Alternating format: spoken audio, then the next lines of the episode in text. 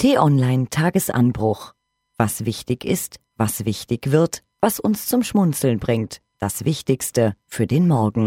Der UN-Sicherheitsrat verurteilt den neuen Raketentest Nordkoreas, doch Machthaber Kim Jong-un gibt sich unbeeindruckt. Er droht den USA erneut und deutet weitere Tests an.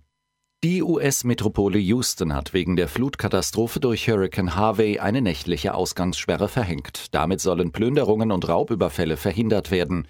Wer gegen die Ausgangssperre verstoße, der werde befragt, durchsucht und festgenommen. Eine vielbeachtete Studie der Bertelsmann Stiftung zur Integration von Muslimen in Deutschland steht in der Kritik.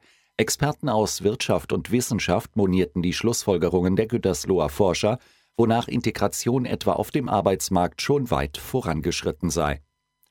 Zwei Kinder haben am Montag in Zappel bei Schwerin auf dem Dachboden gezündelt und dadurch ihr Elternhaus zerstört. Der zehnjährige Junge und seine sieben Jahre alte Schwester hatten laut ersten Erkenntnissen die abgebrannten Streichhölzer in einen Papierkorb geworfen, so die Polizei. Und für 6,4 Millionen Haushalte ändert sich in Kürze die Belegung der TV-Sender im Kabelfernsehen. Betroffen sind die Kunden von Unity Media in drei Bundesländern.